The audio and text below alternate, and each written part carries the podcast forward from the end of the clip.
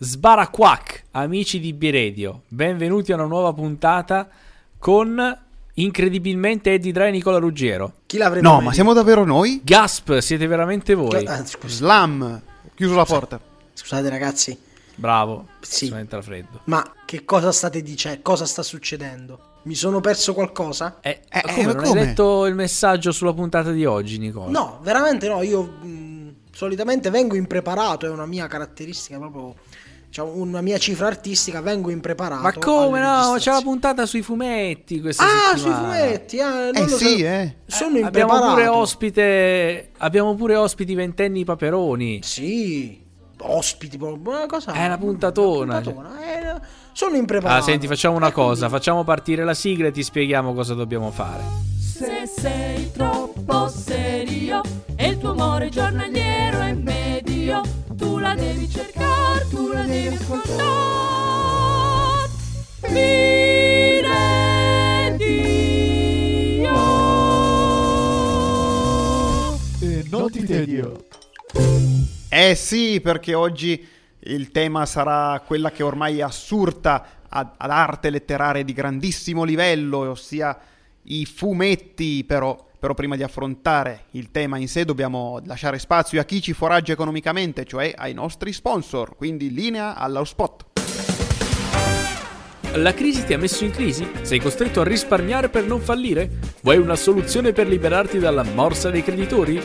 Corri in edicola! Da oggi in edicola c'è Soldi! Soldi è la prima rivista per te che hai bisogno di soldi facili. Nel prossimo numero, Falsari, tutti i segreti per diventare un produttore di banconote false. L'arte degli scippi, tutti i consigli per non farsi beccare. E con la prossima uscita, il regalo una banconota da 50 euro a soli 75 euro. Soldi! Corri in edicola! visto che tutti abbiamo bisogno di soldi, andiamo in edicola. Ma a questo punto io direi, caro Eddie Ma- Dry, quando tu vai in edicola, no? Che ci vai a fare Co- in edicola? Vai a comprare solo soldi? Ma ne- dico che io in edicola purtroppo ehm, non ci vado sostanzialmente più, lo, lo ammetto un po' a malincuore. Aia, aia, aia, Eddie Dry non mi sostiene le piccole attività. Eh no, perché io ormai vado in fumetteria direttamente. Ah, vabbè, sì, vabbè. Quindi che- che cosa, che cosa, che cosa compri in fumetteria? E dunque, principalmente i fumetti di Star Wars, ci vado per quello. E, e ormai Perché è la palissiano. i fumetti. Penso che la parte più grande di produzione di Star Wars siano i fumetti, non i film o le serie. E i, i fumetti di Asterix, di cui sono un grande appassionato. Qualche deputato di Fratelli d'Italia potrebbe non essere d'accordo con tutta questa tua passione per un fumetto che denigra impero romano perché Eh. questi erano invidiosi e bla bla bla, no? Anche lì, grande produzione cinematografica. In questi giorni in sala il nuovo. Cioè, cosa. Invece, scusami, Andrea, tu, che io mi ricordo di te da bambino, che eh, leggevi tantissimi Topolino.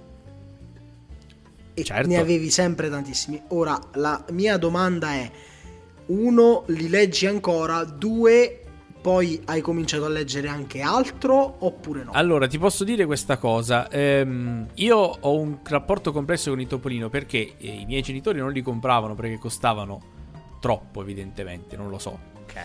Eh, quindi avevo, avevo gli stessi 20 Topolino raccolti tipo in 5 anni Ok. che continuavo a leggermi e rileggermi, legge- però ogni tanto andavo dal dentista. Cosa faceva il mio dentista? Il mio dentista metteva ogni settimana il nuovo Topolino sul tavolino della sala d'attesa. Eh. Quindi ogni volta che andavo dal dentista era una festa, perché io andavo in sala d'attesa e mi sbafavo tutti i Topolino che c'erano lì dentro. Quindi sì, mi posso considerare un grande lettore di Topolino. Ho continuato per un po' eh, a comprare Topolino ogni tanto. Quando tipo mi trovavo, che ne so, alla stazione, devo prendere un treno, mi prendevo un topolino, me lo leggevo. Mi, mi è sempre piaciuto l'universo eh, dei paperi come lo intendevano i disegnatori italiani.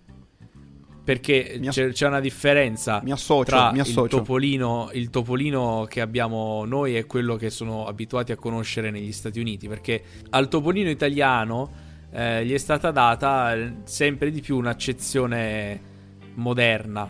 Quindi ogni volta che l- qualcosa si evolve, si evolve pure Topolino. Arrivano gli smartphone, Topolino fa le storie con gli Certo. smartphone. C'era internet, è arrivato Papernet. È tutto. E, e mi, mi piaceva questo. piaceva come loro riuscivano a eh, mettere l'attualità dentro alle storie Le di storie. Topolino. Poi certo ho continuato a leggere fumetti, però attenzione, perché adesso se dici che leggi fumetti sei uno che non è, non è cresciuto, quindi devi dire leggo le graphic Ah, novel, eh, sì, sì. che sono sempre fumetti, Certo, però sì. se dici graphic novel sei un po', un po snob, Sai, sai, già- che dice "Ah, vabbè allora, allora lui è altolocato, Eh, certo, allora sì. lui sì che ha cultura. Lui sì I che fumetti capisce. d'autore, i fumetti d'autore li, li. Fumetti d'autore, beh scusa, Topolino non ha autore. esatto, cioè- Topolino è- si autogenera come le immagini eh, del- delle, delle intelligenze artificiali. Eh, allora, ho scoperto eh, qualche anno fa un servizio bellissimo di Marvel, per esempio, eh, mi spiace, parliamo di fumetti, dobbiamo parlare di Marvel, Nicola, mettiti il cuore in pace, che ha digitalizzato tutto il suo, tutta la sua produzione. Cazzo. È un servizio a pagamento, ovviamente, perché ci sono migliaia e migliaia di fumetti. Però te con un abbonamento stile Netflix ti puoi leggere sull'iPad, Bello. sul tablet, i fumetti della Marvel sfogliandoli come se fossero un albo di carta. Però potenzialmente tu puoi averli tutti lì. E ovviamente nella Marvel sono compresi anche i fumetti di Star Wars, eccetera, eccetera. Una produzione sconfinata. Peccato che sia solo in inglese, perché in Italia ovviamente la Marvel è pubblicata da Panini e Panini non è così interessata evidentemente a questa cosa. Non ho più comprato molti albi a fumetti, se non qualcuno di Asterix come dice anche Edo, ma ultimamente mi sono comprato eh, Spider-Man La storia della mia vita, che è un fumetto dove Spider-Man invecchia. È, Ah. è molto bello, se lo trovate prendetevelo perché è molto bello. E tu Nicola? Nico, raccontaci di te. Eh, allora io... eh, tuo- Ah, no, aspetta. eh. Aspetta, aspetta, un- un'ultima Dici, cosa. dici, dici, dici. Grande ruolo, grande ruolo nella mia vita, ma poi andiamo avanti, andiamo avanti, passiamo a Nicola perché che te stai a leggere? Che te- La domanda io e poi vi dico un'altra cosa. stavi dicendo una cosa, stai... sc- Va bene. Ehm, allora, io da piccolo avevo la casa piena di Diabolic. Sempre Diabolic, tantissimi Uh, Diabolic. Eh, sì. E, diciamo io sono molto più legato all'editoria italiana. E quindi tantissimi Diabolic, sempre letti tantissimi Diabolic. Però non li ho mai comprati poi io, diciamo, da grande. non- Poi io non ho mai letto fumetti da ragazzino, mai. Un mio amico che le- leggeva, legge ancora fumetti Marvel, una volta mi diede una, tipo uno paccole fumetti per farmi leggere. Lui è appassionato di X-Men, la saga di Apocalisse, molto bella, devo dire, molto molto bella. Anche se poi vai a vedere i fumetti Marvel, so, no, come dicevi tu, sono una marea, quindi se vuoi stargli dietro. Semplicemente non puoi, dovresti comprare tipo Ci vorrebbe una vita. 10 fumetti al mese almeno e non ce la fai. Eh, però mi sono piaciuti molto finché poi un giorno una mia amica mi disse c'ho una piccola collezione di Dylan Dog te la vuoi comprare? e io bellissimamente ho pensato certo avrò proprio bisogno di comprare una vecchia collezione e l'ho comprata c'avevo una ragazzina a scuola e stavo con sta ragazzina e che mi fece leggere alcune storie di Dylan Dog in quegli albi quelli da collezione le raccolte Mhm. e era una figata e quindi poi ho comprato tutti questi Dylan Dog tipo 160 cioè, no, erano proprio parecchi parecchi Dylan Dog Uh, tanti quindi, proprio parecchi. tanti vecchi eh, li ho letti li sto ancora leggendo e al che poi ho pensato ora mi compro pure i nuovi Dylan Dog quindi io ogni mese vado in, in edicola a comprare Dylan Dog se non che da quando io ho cominciato a comprarli quindi dopo il 400 il numero 400 fa schifo ecco ha iniziato a fare veramente cacare Dylan Dog L'ho già sentito dire da tanti. Vedi, lo hanno detto in tanti. Io, io ogni volta che compravo un Dylan Dog lo leggevo e pensavo, ma sì, dai, dia- ce la può fare ancora, dai, un po' ce la può fare. Poi, ovviamente, ti vai a leggere le storie vecchie, sono mille volte più belle. Però, poi praticamente, eh, che cosa è successo? Dylan Dog a un certo punto è stato ributtato al numero 400. Dopodiché eh, gli altri numeri hanno iniziato a fare sempre più cacare, finché dopo solo 34 numeri, quindi al 435, sono andato in edicola a comprarlo e ho scoperto che lo stavano ributtando praticamente di nuovo, perché evidentemente si sono lamentati tutti E quindi già c'era scritto il titolo a un nuovo inizio, l'inizio di un nuovo inizio. Ho detto vabbè un'altra volta, però almeno le ultime tre storie che costituivano questo nuovo inizio sono belle, onestamente, sono Oh. molto belle, quindi vai di Landog che ce la possiamo fare. Viva Tiziano Sclavi e Corrado Roy che salutiamo, grande disegnatore. Beh, allora io mi sono dimenticato, come dicevo prima, di citare tre capisaldi della mia cultura fumettistica, ma non per altro, eh, perché eh, questi sono, e poi introducono anche l'ospite che avremo in questa puntata. Sono fumetti che per la prima volta mi hanno fatto capire che il fumetto non era un affare solo da bambini. Eh, Lupo Alberto, sto parlando di, Eh beh, eh, dei Peanuts e di Mafalda. Tre fumetti Che meravigliosi. poi tra l'altro io mi ricordo che tu da bambino eri praticamente una cassa di risonanza di Lupo Alberto, un ripetitore Sì. seriale di tutto ciò che Lupo Alberto diceva. Ero come le, mh, le stazioni di Radio Maria. Ogni tanto partivo. che prendevi pure dal citofono, Esatto. tu aprivi il citofono c'era Andrea che ripeteva Beppe eh, a manetta. Ehi là, proprio. Grande. Perché poi tra l'altro tu avevi una cassetta con un programma radio Sì, sul Lupo Sì, Alberto. certo. Fatta da Enzo Iacchetti. Io mi ricordo le canzoni che tu sapevi a memoria. E io appresso a te, ovviamente. Che naturalmente. Ti influenzava, sì. Perché eh, eh, allora, era un lupo alla radio, era Lupo Alberto, eh, però c'erano... eh, intanto, eh, partiamo da una cosa, eh, Enzo Iacchetti ha ucciso questo programma, perché prima... eh, un lupo alla radio era, era fatto Salutiamo da, Enzo da Francesco. Salvi che era il doppiatore del cartone e allora era tutto Certo, molto più vero. Poi è arrivato Enzo Iacchetti. mm, mm. Però avevano fatto questa, questa cosa su Radio 2. Tra l'altro l'ho ritrovato in un archivio del web, nel deep del dark web. E quindi adesso posso dire fieramente che ce l'ho. Ho le registrazioni di un lupo alla radio sul mio hard disk. Meraviglioso. bravo. Allora, Lupo Alberto c'erano un sacco Da- di nel cose. dark web dove Lupo Alberto sovente si Sì, si aggira, esatto. so, per qualche motivo. per sfuggire a Mosè. No, beh, diciamo che Lupo Alberto ha due piani di lettura. Uno ha la comicità slapstick, che è. Cioè, per farvi intendere, Mazzate. Botte, sì. Willy Coyote e Bip Bip. Praticamente, però, Esatto. All'italiana. sì. però Lupo Alberto è stato uno dei testimonial della campagna contro l'AIDS che faceva vedere Lupo Alberto col preservativo in mano negli anni 90. Però non è non una roba così banale.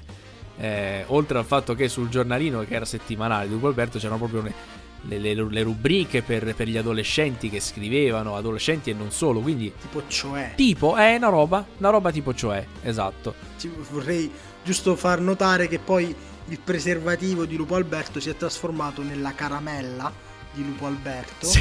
Che è praticamente a forma di. La caramella. Co- sempre contro l'AIDS comunque. Eh sì, poi avevo, eh, mi avevano regalato un libro che era 365 volte Lupo Alberto, qualcosa del genere. Erano pensieri Sì. per ogni giorno dell'anno, ma erano anche robe pseudo-filosofiche, però era, era- era una comicità già più adulta, che non sempre capivo, però ripetevo. Però ripetevo perché, cioè, se lo dice Lupo Alberto fa ridere. E voi dovete sapere, questa la devo dire a tutti, Andrea Porello da bambino, con Lupo Alberto ci faceva pure i biglietti d'auguri, Certo. disegnava Da bambino, ma ancora Alberto adesso. Vestito di Natale. Ancora, li ho visti pure io. Ancora adesso, eh, io ce li ho a casa, ce li ho conservati. Bravo, falli Oh. sempre. Vabbè, poi abbiamo i Peanuts. Vabbè, i Peanuts io. Tonnellate di libri. Tonnellate di libri dei Peanuts. Voglio. Tra l'altro, la mia ragazza l'anno scorso mi ha, mi ha regalato la collezione dei, dei libri dei Peanuts, tutta intera. Perché non sapeva cosa regalarmi. E quando l'ho scartata, io avevo gli occhi, gli occhi che brillavano. E lei che continuava a ripetermi: No, ma se non ti piace la cambiamo. Ma come non mi piace? È la Come? cosa più bella che potessi ricevere. non la toccare. Vai via. E quindi sì, anche lì i pensieri che, che vengono fuori sono eh, pensieri da adulti messi in bocca ai bambini. Poi non sempre, perché ovviamente c'è tutta la parte di comicità, di assu- dell'assurdo che c'è nel- nei Peanuts. Ma più di tutti, ragazzi, Mafalda. Mafalda, un fumetto clamoroso di Kino. Ma Falda non l'ho Io. mai letto. Eh, secondo me è un, è un fumetto che ti piacerebbe un casino. Perché per, cioè, Mafalda è Nicola Ruggero, però il per- personaggio dei fumetti. In che senso? Anticonformista che di senso? sinistra che protesta contro la società. e- Ma che, perché, perché stai dicendo queste cose? No, io non dico niente. Non sono assolutamente vere. Salutiamo le spie governative che ascoltano B-Radio. Che, che- che intercettano le nostre trasmissioni. No, no, ma a parte gli scherzi, ricordo eh, di una vignetta in cui c'è Mafalda che legge sul dizionario, credo che fosse la definizione di libertà, e tutte le altre vignette sono lei che scoppia a ridere e ride e ride e ride, poi non finisce più di ridere, i genitori che la guardano preoccupati, lei che continua a ridere e ridere e ridere. Queste sono cose che appunto se le legge un bambino dice e ride, il bambino ride perché vede questa che non smette di ridere. Se la legge un adulto, specialmente considerando la situazione in Argentina e nel Sud America In quegli anni, in quegli sì. anni, ha, ha un piano di lettura un po' più grande. Bello, allora lo recupererò. Recuperalo, fidati. Anche perché, tra l'altro, Mafalda è come diceva Edo prima, Ratman, uno dei quei casi in cui l'autore dopo un po' ha detto: Ok, mi fermo. Non lo faccio più, ho fatto quello che dovevo fare, il mio messaggio l'ho mandato, fine. non come la Marvel. No! Un nome a caso. Un nome a casissimo, sì. Beh, ma lì c'è anche poi tutta la lotta, no? Marvel e DC. E sì, chiaro. Il dark contro Ma il più... qualcuno li legge i fumetti della DC? Io credo di non aver mai sentito uno che mi ha detto ho letto tutti i fumetti di Batman. Mai uno. Ma sai perché? Perché poi.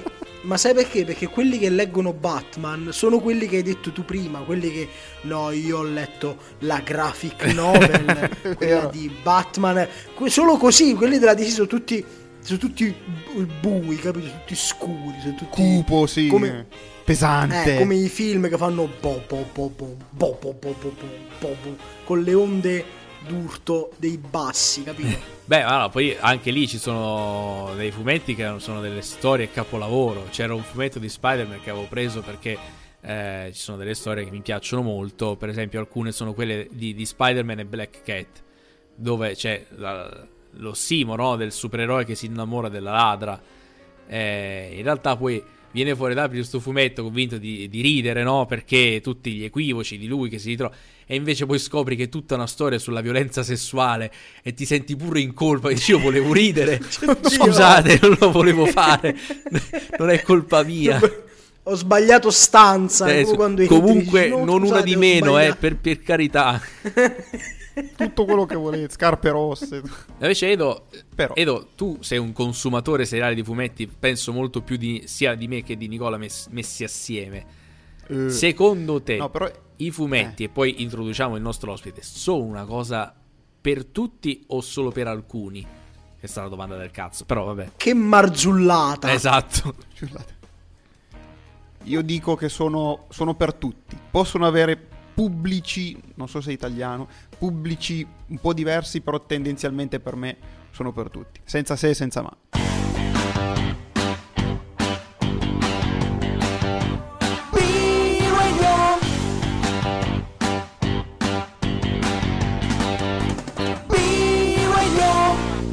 E allora, nel, nel contesto di una puntata sui fumetti, Nicola, siamo noi degni di parlare di fumetti? Soprattutto dopo che Ed- Eddie ci ha, ci ha lasciati. Non è ancora, tra- è ancora vivo, però è dovuto. eh, non non è qua, non è, non è qua in questo momento. Quindi ti ripeto la domanda. Fisicamente, esiste ancora. eh. No, comunque no, la risposta è assolutamente io almeno no. Eh, soprattutto perché l'ospite non è, eh, abbiamo scelto un ospite per la puntata dei fumetti, ma non un ospite generalmente su tutti i fumetti, ferrato, spe- è molto specifico, preparato e grande esperto di un personaggio, diciamo, diciamo di, una, di un fumetto in particolare. Sì, sono i, i fumetti Disney. Eh, quindi diamo il benvenuto su B-Radio a Mattia del Core. Ciao ragazzi, ciao a tutti, grazie per l'invito e è un piacere essere qui stasera. Allora, eh, per chi non lo conoscesse, lui ha fondato eh, una pagina eh, per gli amanti dei fumetti Disney, un- una manna dal cielo, che si chiama Ventenni Paperoni. Il, il titolo originale mi pare fosse Ventenni che piangono leggendo la saga di Paperon dei Paperoni, giusto? Sì, esatto, è quello che appare ancora su Facebook, però era poco instagrammabile, diciamo, quindi abbiamo fatto una crasi tra la prima e l'ultima parola della frase. c'è sempre il marketing di mezzo, insomma. Ed è uscito, è uscito, beh, credo che esca di casa diverse volte, ma è uscito anche con un libro che si chiama proprio Ventenni Paperoni, sottotitolo Ma leggi ancora Topolino? La domanda per te credo sia superflua, tu- ovviamente tu leggi ancora Topolino. Me lo porterò nella tomba Topolino. Sempre. Ho imparato a leggere su Topolino e lo leggerò sempre. Io allora, il libro ce l'ho, eh, l'ho letto anche con molto piacere. Vorrei partire però proprio da questo. Qual è l'idea alla base del libro? Cioè, eh, il messaggio è che eh, le storie Disney, soprattutto i fumetti italiani con eh, autori che si sono succeduti nel tempo, non siano riferite soltanto a un pubblico di bambini, ma sono, hanno diversi piani di lettura, poi ovviamente in base alle, alle varie cose. Eh, sì, è, esatto, è proprio quella, diciamo, la premessa del, del, libro, che vabbè, ovviamente il titolo parte da una domanda che secondo me qualsiasi appassionato di fumetti Disney si è sentito porre nella propria vita, cioè ma leggi ancora Topolino? Di solito questa domanda che suona quasi una, come un'accusa te la fanno in media dopo che hai finito le elementari, proprio perché c'è proprio quella concezione per cui il fumetto Disney sia rivolto esclusivamente a un pubblico infantile e di bambini. In realtà, eh, vabbè, Disney poi, Walt Disney in persona fu uno dei, dei precursori del concetto del, nel suo caso, cinema per tutti, quindi del prodotto di intrattenimento in realtà per tutti, per le famiglie. Il fumetto Disney diciamo che ehm, può essere concepito fruito in maniera diversa a seconda proprio della, della propria età, della propria esperienza di vita, del proprio percorso di vita. E ehm, a seconda appunto di eh, quanto uno poi matura e cresce riesce a cogliere delle cose che c'erano in quelle storie che magari da bambino invece non coglievi nella, nella giusta misura. Eh, diciamo che il libro quindi si divide innanzitutto in due sezioni, una proprio sulle, sulle, prospettive che cambiano riguardo a dei macro temi all'interno del fumetto Disney, quindi come lo si viveva da bambini e come lo si vive adesso che si è adulti o comunque più eh, anzianotti rispetto al passato, e una seconda sezione che invece è quella sulle domande, le grandi domande del fumetto Disney, in particolare nella seconda parte ci concentriamo sulle fake news intorno al fumetto Disney, che è come si conclude il libro, e poi due tronconi di, di, domande intorno a due personaggi. Eh, diciamo focali di questo fumetto, sia Paperone e Topolino. Gio Paperone è veramente solo un avaro burbero eh, con cui non, non, si può discutere attaccato solo al soldo e Topolino è veramente solo antipatico perfettino amico delle guardie, ne parliamo. Ma io, visto che io in questo caso sono proprio la persona più ignorante in materia in assoluto, sono proprio la... e quindi mi metto dalla parte di quelli che non sanno chi sei, non sanno di cosa parli, non... è una cosa che ho sentito spesso, l'ha ripetuto anche questa volta Andrea noi spesso parliamo magari di fumetti perché siamo pure un po' nerd e l'ho sentito più di una volta questa cosa di specificare la eh, passione o comunque l'attaccamento alle storie italiane di Topolino. Spesso fate voi, io no, non lo so, voi fate questa, sottolineate questa cosa eh, delle storie italiane. Allora, dal tuo punto di vista, perché le storie italiane, se, sì, se lo sono, perché sono diverse dal topolino americano? Allora. O, non lo so, thailandese? Non lo so, in thailandese è topolino, non lo so. No, cre- in realtà ci sono vabbè, varie scuole diciamo, al mondo di fumetto Disney. Attualmente le più attive sono quella italiana, quella brasiliana e quella scandinava in realtà. Eh, in Italia si produce la maggior parte del fumetto Disney che poi viene anche distribuito all'estero. Eh, però, allora, Mm, posto che il mio autore di fumetti preferito è Karl Barks, che è un americano per l'appunto. Il fumetto Disney in America attualmente non è così in realtà noto, anzi praticamente in uno stato di coma vegetativo possiamo dire, cioè non si producono più storie a fumetti Disney in maniera continuativa.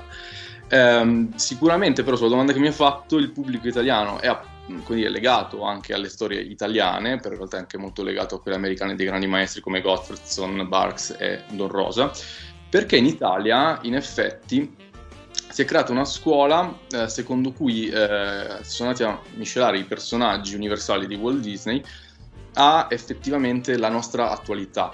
Cioè ci sono delle storie che proprio prendono in esame, ci riguardano da vicino, per esempio c'è una storia in cui Zio Paperone vuole costruire un ponte sullo stretto di Messina per esempio.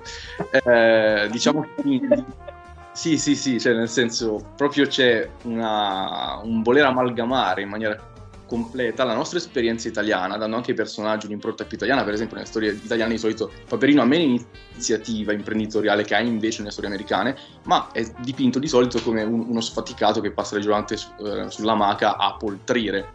E Zio Paperone non è completamente onesto, ma diciamo è un po' truffaldino, si arrangia, co- corrompe anche i pubblici ufficiali, è un Paperone italiano in sostanza quindi c'è proprio differen- un differente modo di interpretare que- quei personaggi, e poi ne, parliamo, ne parlo anche nel libro, e eh, quindi secondo me più vicino alla sensibilità nostra. Quindi ovviamente essendo cresciuti con Topolino e quindi con le storie prodotte in Italia, e pensate per il pubblico italiano sostanzialmente, è ovvio che secondo me si crea un legame affettivo diverso. No, chiaramente, però abbiamo anche una. possiamo anche andare sulla stretta attualità con te oggi, perché è uscita una notizia qualche giorno fa che sicuramente tu hai letto, anzi so che l'hai letta perché devo aver letto anch'io un articolo dal sito di Ventenni Paperoni sulla eh, ristampa della saga di Don Rosa, la saga di Paperoni e Paperoni, che sarebbe stata censurata per, eh, per i soliti motivi di, di, di,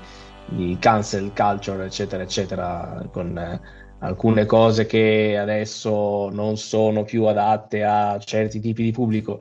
Eh, volevo chiederti un, un, tuo punto di vista su questa storia, sulla censura della saga di Don Rosa. Allora, partiamo dal presupposto che comunque le cose sono ancora in movimento, quindi bisognerà vedere, la Disney non si è ancora espressa in maniera eh, monolitica su, sulla, sulla, faccenda, quindi insomma è ancora un, in divenire.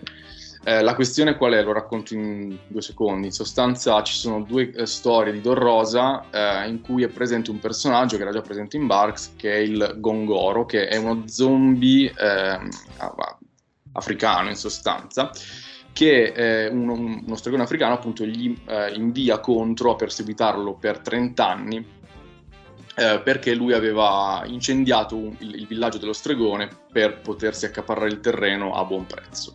Allora, non vorrei andare a favore delle, della censura, però è una delle vignette che mi ha provocato più traumi nella mia infanzia, quella di Zio sì. Paperone che apre la porta e si vede questo gigante davanti di, di colore. Vabbè, andiamo avanti. Cioè, sicuramente è molto d'impatto. E in sostanza, quindi, ehm, queste due storie, una è un capitolo proprio della saga, il cuore dell'impero eh, perché ovviamente si vorrebbe eh, impedire le future ristampe di, di, questa storia perché il personaggio è giudicato come, eh, cioè con, con, connotati razzisti in sostanza.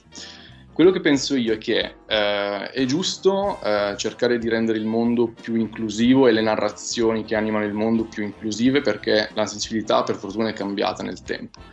Però penso anche che sia sbagliatissimo andare a cancellare e a mh, mm, impedire la diffusione di storie che ci accompagnano da sempre, secondo me sarebbe più utile anziché impedire, vietare e cancellare, cercare di contestualizzare. Quindi proporre comunque quei contenuti, ma specificando magari in anticipo che le rappresentazioni possono avere problematiche con la sensibilità attuale, che erano sbagliate all'epoca e lo sono ora, ma che proprio sulla base di questo è importante non dimenticare, appunto. Questo è il mio punto di vista, cioè contestualizzare più che andare a annullare, eliminare, anche perché eh, cioè, la saga è uno dei fumetti più belli che siano mai stati scritti, quindi sarebbe un peccato non ristamparla più integralmente. Mi permetto di intervenire perché ho sentito questa notizia e ho anche visto una vignetta con questo personaggio che oggettivamente orribile non solo dal punto di vista estetico perché è un mostro, ma è pure è, è super razzista come disegna, onestamente è veramente razzistissimo.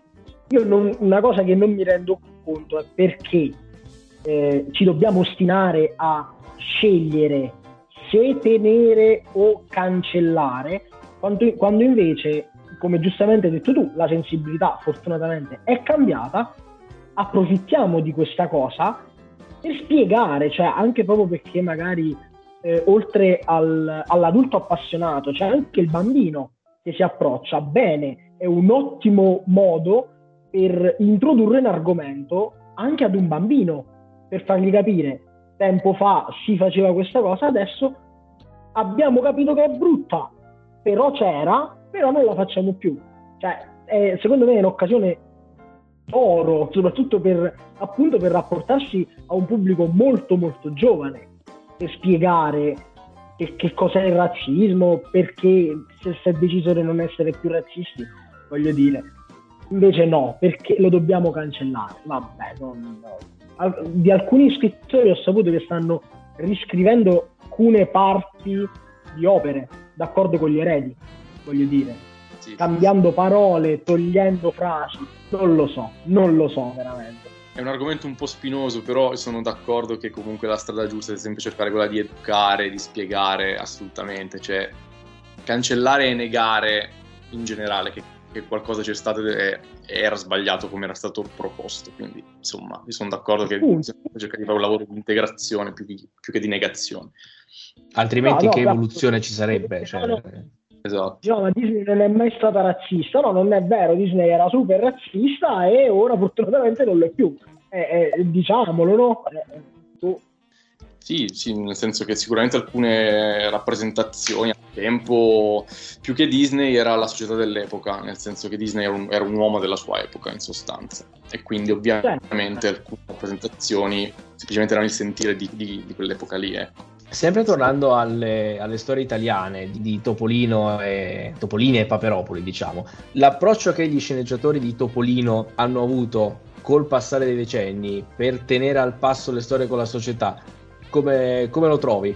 Cioè, nel senso, su cosa hanno puntato secondo te maggiormente? Sull'ambientazione delle storie? Perché ci sono anche dei personaggi, eh, se non sbaglio, era Paperetta Yeye che doveva essere la, la giovane di Paperopoli. E, eh, ci sono dei personaggi che sono stati introdotti in Italia e che non esistono da altre parti. Che non esistono, eh, non ne ho idea, cioè nel senso che ci sono un sacco che sono nati in Italia, ma sono stati tradotti e esportati anche all'estero. Il personaggio più italiano di tutti, secondo me, è Filo Sganga, che è un Alberto Sordi in sostanza del fumetto Disney. Sì. che è un, eh, sostanzialmente un, eh, uno che campa la giornata, che ha sogni di grandezza, che vuole imitare Zio Paperone, ma non ce la fa e quindi è sempre invischiato in mille attività, mezze, mezze lecite, mezze no, eccetera. Cerca un attimo di sbarcare il lunario con iniziative imprenditoriali fallimentari. Filo Sganga è sicuramente il più, il più italiano dei- partite IVA per il 110%, tutte queste cose. No. In Italia soprattutto c'è stata questa cosa per cui cioè, i personaggi Disney proprio vivono in una sorta di limbo tra un eterno presente in cui sono immersi costantemente e un'attualità con cui devono fare i conti. Esempio, nel 2013 uscì una storia che si chiama Zio Paperone la battaglia dei social network in cui proprio si vedono i Zio Paperone, Rocket e gli altri del club dei miliardari impazzire per questa novità all'epoca dei social che si era diffusa in maniera eh, rilevante in sostanza e quindi cercavano proprio di stare al passo aggiornando i propri profili social convinti che questo potesse giovare ai, ai propri affari ma per esempio già all'epoca eh, non so quando si diffusero i primi personal computer ma i primissimi personal computer nelle aziende Pezzin che è un grande autore fece una storia Zio Paperone la rivoluzione elettronica in cui si immaginava che in un futuro questi personal computer sarebbero entrati nelle case. Eh, ed era una roba rivoluzionaria perché non era ancora così ed effettivamente addirittura si era immaginato già lo smart working. È una storia mi sembra degli anni 70 in Italia soprattutto Topolino ha sempre avuto questa capacità e i suoi autori ovviamente di stare al passo coi tempi e di inserirli piano piano nelle proprie storie in un sacco di casi ci hanno addirittura azzeccato hanno insomma precorso i tempi ecco. Se si prendono le storie eh, attuali di Topolino, ri- riflettono più la società attuale, se si va negli anni 70 riflettono più quelle degli anni 70 e, e così via. Va un po' a fare eh, da, a contrasto con quello che fece Don Rosa nella eh, storia, di, nella saga di Zio Paperone, dove il personaggio di Zio, di Zio Paperone solca vari anni, eh, vari eventi più o meno noti nella storia, con personaggi più o meno noti, si ritaglia diciamo, il suo posto nella storia. Tra l'altro non so, non so se lo conosci questo sito, io lo dico perché il nostro terzo socio eh, non c'è, ma è, è il curatore. E sta- c'è un sito con una cronologia intera, la cronologia paperoniana, non so se lo conosci, con tutti gli anni in cui sarebbero dovute succedere le cose che vengono menzionate nella saga dei paperi. No, no, beh, me- menzionamelo perché poi me lo segno, me lo vado a vedere. No, comunque è un'osservazione giustissima perché Don Rosa, ad esempio, al contrario dei Disney italiani, ehm, immagina tutte le storie dei paperi ambientate negli anni 50, cioè sono tutte ambientate lì. Il telefono non sarà mai portatile, non ci sarà mai un computer, eccetera, nel suo editor rosa che appunto per lui i paperi hanno una data di nascita e una data di morte.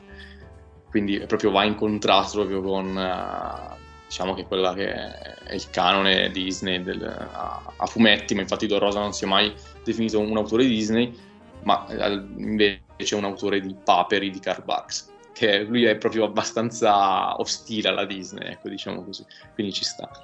Secondo te, rispetto alla caratterizzazione tipica che hanno certi personaggi, eh, quali sono state, a, a, memoria adesso, proprio improvvisando, eh, le storie più inusuali?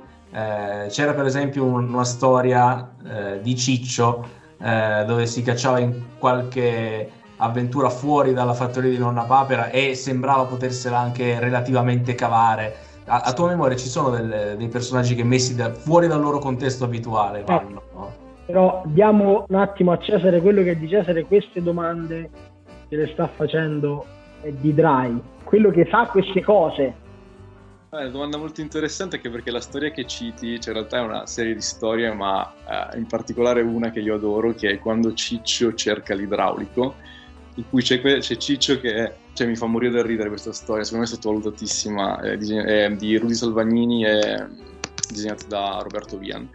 E praticamente eh, racconta di Ciccio che deve andare a cercare l'idraulico in paese, però uh, per una serie di circostanze legate alla sua narcolessia, possiamo dire, si ritrova poi in un, in un, convegno di top manager come relatore principale, diciamo, di, questo evento eh, viene individuato come il dottor e basta, cioè prima, prima, di Sfera c'era Ciccio e basta, perché gli chiedono il cognome e lui dice Ciccio e basta. e in sostanza diventa tipo l'idolo del, delle folle, ma non sa nemmeno lui come, e poi torna alla fattoria senza essere riuscito a parlare con questo idraulico, ma è finito sui, sui, giornali. Infatti c'è una che gli chiede: Ma che cosa hai fatto ieri? C'è, tipo le foto ovunque, articoli, interviste. È molto divertente quella storia.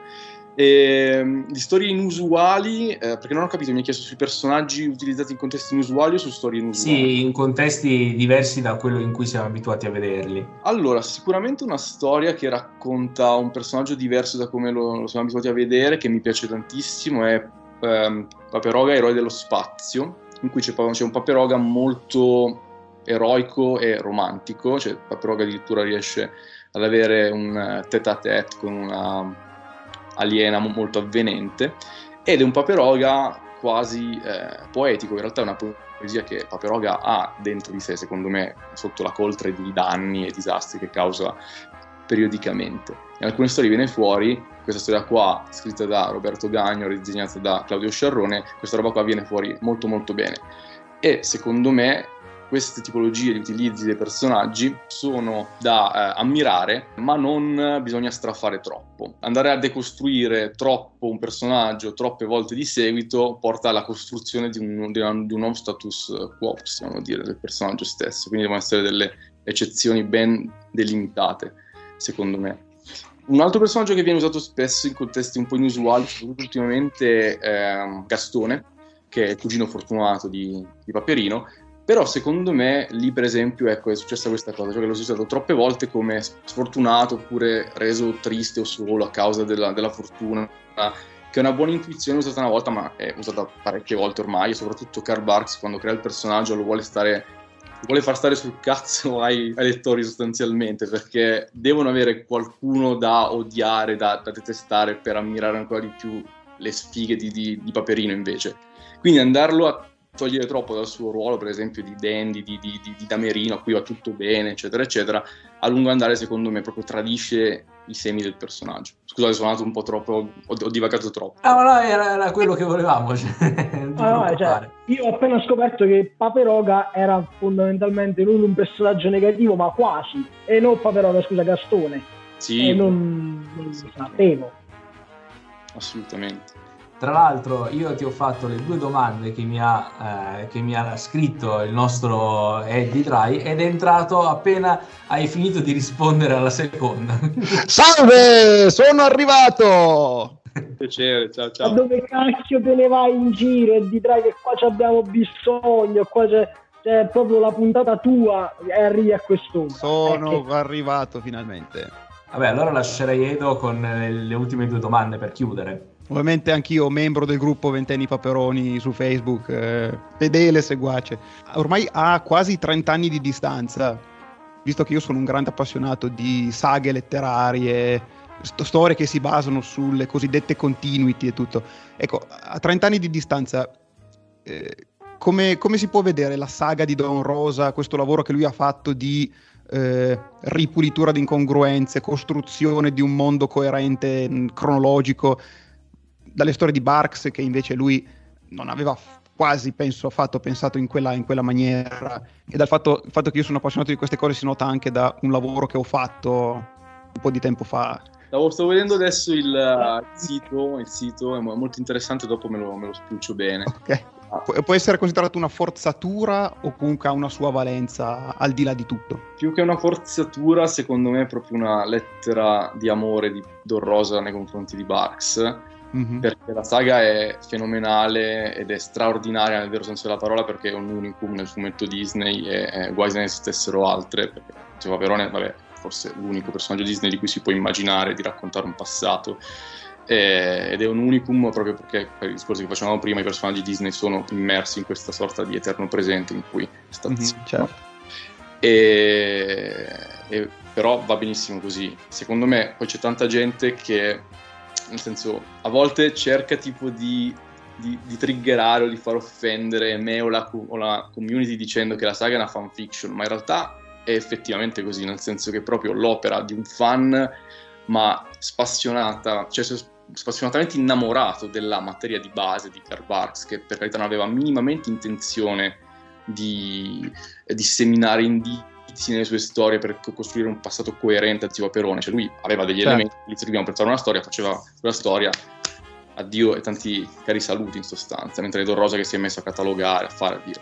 Che questo sia giusto o sbagliato, secondo me non c'è una risposta esatta. Perché siamo stati fortunati ad avere quello che abbiamo avuto perché la saga, a prescindere da tutto, è un- un'opera, per me è stata fondativa, però in generale secondo me che ha messo per forza di cose un prima e un- dopo nella produzione disneyana. Secondo me adesso gli autori, ed è giusto nell'era del world building attuale proprio, non possono prescindere da quell'opera lì. Cioè, quando vanno a raccontare il passato di Zio Aperone o dei, dei collegamenti o fanno un flashback proprio sulla, sulla vita di Zio Aperone, non possono ignorarla.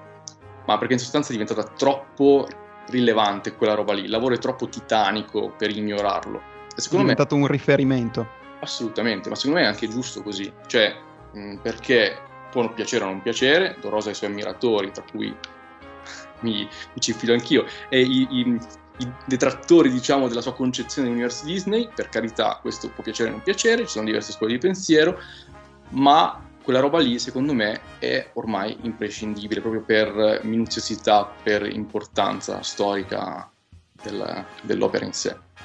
E allora visto che io sono arrivato per ultimo in questa gradevolissima conversazione Ma gli ultimi me. saranno i primi. Ecco.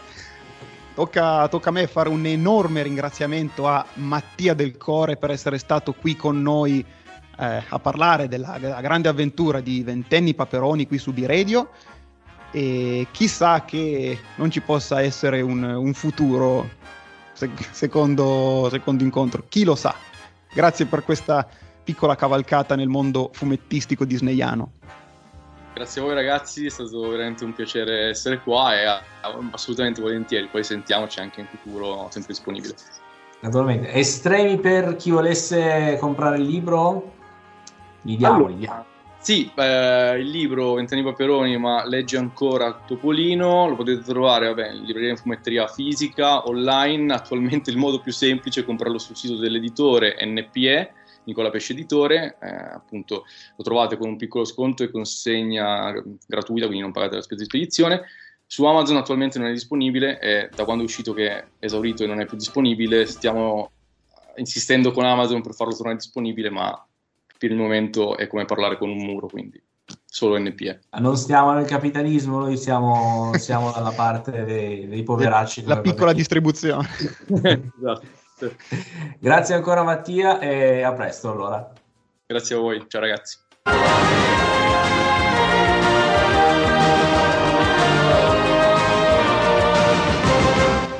Un grande scrittore in crisi. Maestro Pirandello, ma che avete in questi giorni che vi vedo sempre pensieroso? Lasciami stare col blocco dello scrittore. E che ci fa, maestro? Vedrete che qualcosa vi verrà in mente. Anche i grandi, a volte, hanno bisogno di un aiuto. C'ho la commedia in testa, ma non mi esce di scriverla. Maestro, venite che vi aiuto io. Eh, ma come, come? E ci beviamo un goccetto di grappa e vedrete che vi sblocca. Ma lasciarsi andare non è sempre facile. Ah no, Santuzzo, no, non me la sento proprio di bere in questo momento delicato. Ma quanti problemi, maestro Pirandello? Bevete un bicchierino, che questa è la stravecchia.